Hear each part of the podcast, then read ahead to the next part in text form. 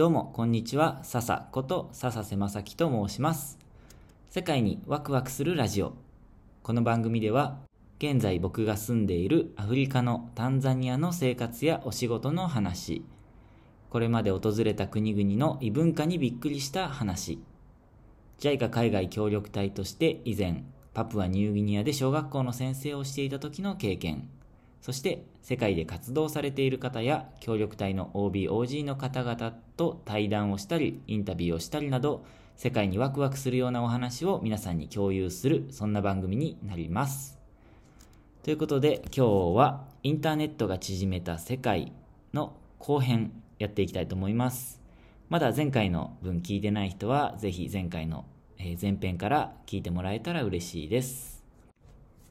さて、えー前編では距離が関係なくなったことを活用しようっ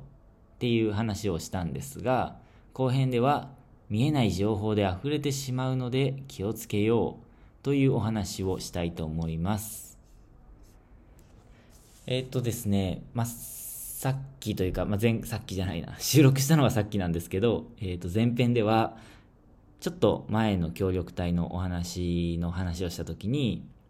LINE がなかった頃はメールを使っていて、で、メールがなかった頃は手紙で連絡を取っていたよ。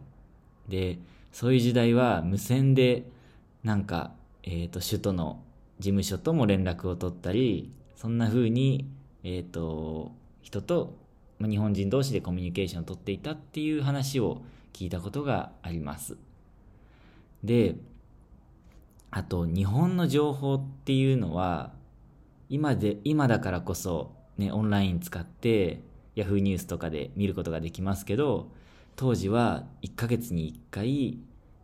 日本の新聞をまとめたようなものっていうんですかね、ちょっと聞いた話なので、あの、よくわからないんですけど、なんか1ヶ月に1回そういう日本のニュースみたいなものがまとめて、の活動している地域に、活動している地域というか活動している隊員に届いて、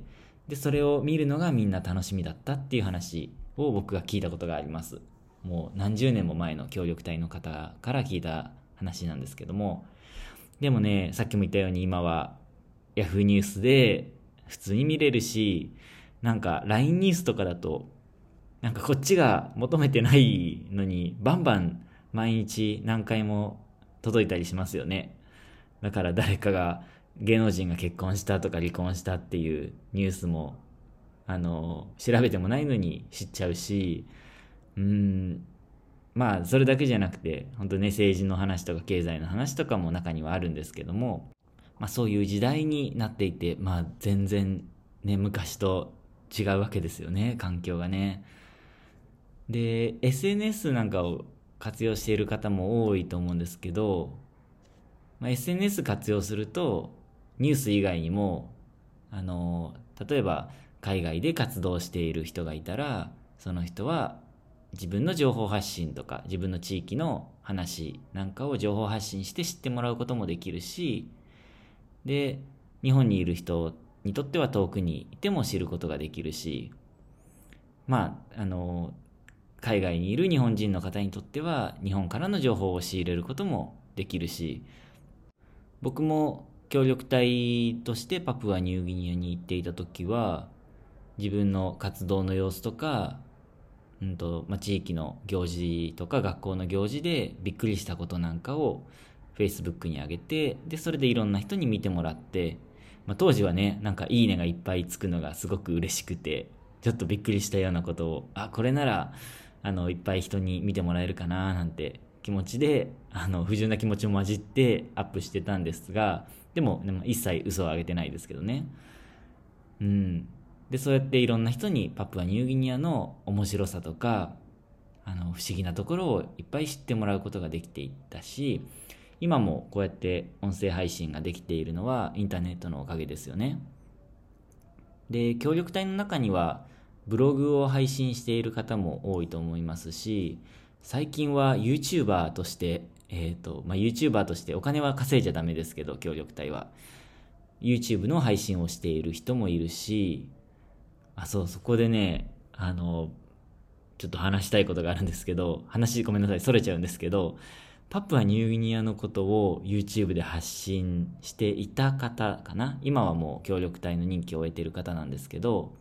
その方のね発信がすっごい共感できるんですよ。これはパプアニューギニアに住んでた人じゃないとわからないかもしれないんですけどあのすごい共感できるストーリーがいっぱいあってで日本に住んでる人にとってはえ、そんなことって思うようなことがたくさん盛り込まれているので、ぜひよかったらあの見てみてください。えっ、ー、とね、YouTube でパプは服部って調べると出てくると思います。今はね、パプはニューギニアのことを伝える漫画を書いて漫画家として活動されています。漫画も面白いので、ぜひ見てみてください。で、ちょっとね、あの、その、そういうえっ、ー、と、人の宣伝はいいとして、えっ、ー、と、まあ、何が言いたいかというと、本来そこにいない人にも現地であったことを伝えることができるし、まあ、それを見る側の人、まあ、協力隊で言ったら日本に住んでいる人にとっては普段の生活では絶対に経験できないようなことを知ることができるしこういうのってインターネットの普及で叶っていることですよね。ただここで注意しなきゃいけないことがあって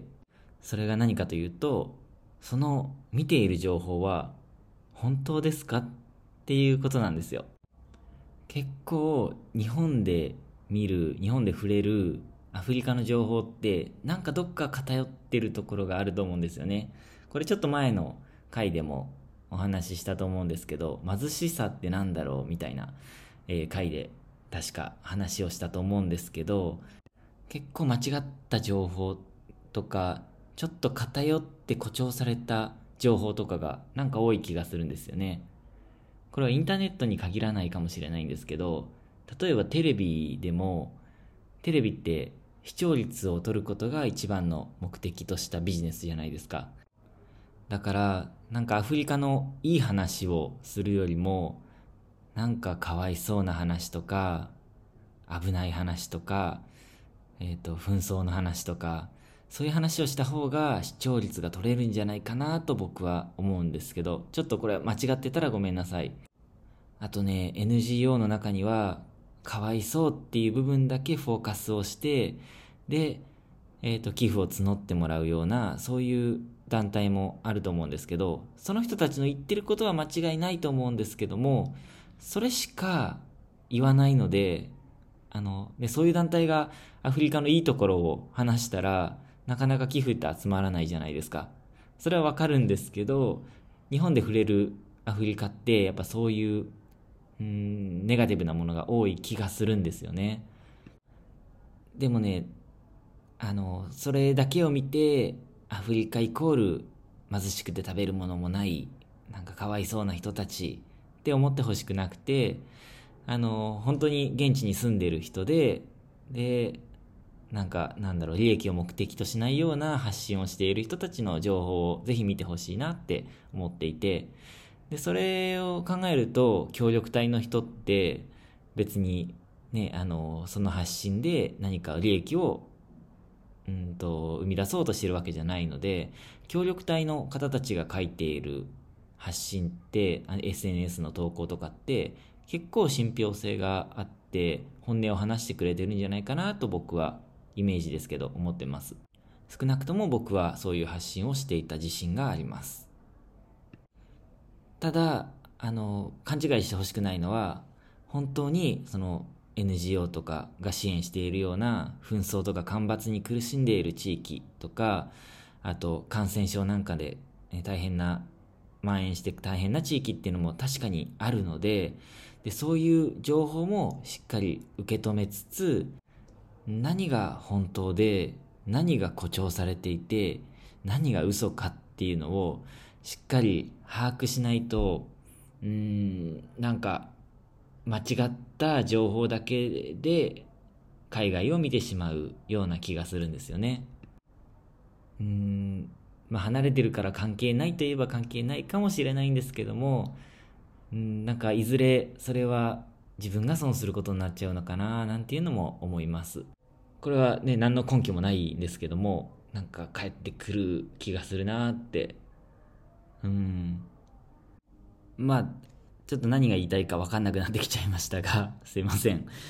ダメだな。こういうのがダメですね。はい。まあ、何が言いたかったかというと、最初に言ったように、インターネットが出てきたことによって、距離が関係なくなったことで、いろんな人からいろんな情報を得ることができるようになったり、情報発信ができるようになったから、それをうまく活用するのはすごくいいこと。でも、それによって見えない、本当か嘘かわからない情報っていうのもたくさんネット上には溢れているので、本当にね、気をつけながら、あの、情報は集めないといけないよっていうことを、えー、言いたかったです。伝えたかったです。分かってもらえたでしょうか？伝わったかな？でも、本当にね、あの、インターネットってすごく便利で、いろんな情報、さっきも言ったけど、いろんな情報が簡単に得られる時代なんですけど、やっぱり自分の目で見たり、自分の耳で聞いたりっていうのはすごく大事なことだと思うので、本当皆さん、えー、協力隊でも、ボランティアでも、インターンでも、うん、何でもいいので、ぜひ一度、海外、まあ、できれば、僕が大好きなパプアニューギニアとか、僕が今住んでいるタンザニアとか、ぜひ来てほしいななんて思います。できればね、サファリとかね、あの、観光だけで終わらないようなツアーだったらなお、いろんな、ね、リアルな情報が知れるんじゃないかなと思います。はい。ということで、今日も最後まで聞いてくださって本当にありがとうございました。また次回のラジオでお会いしましょう。またね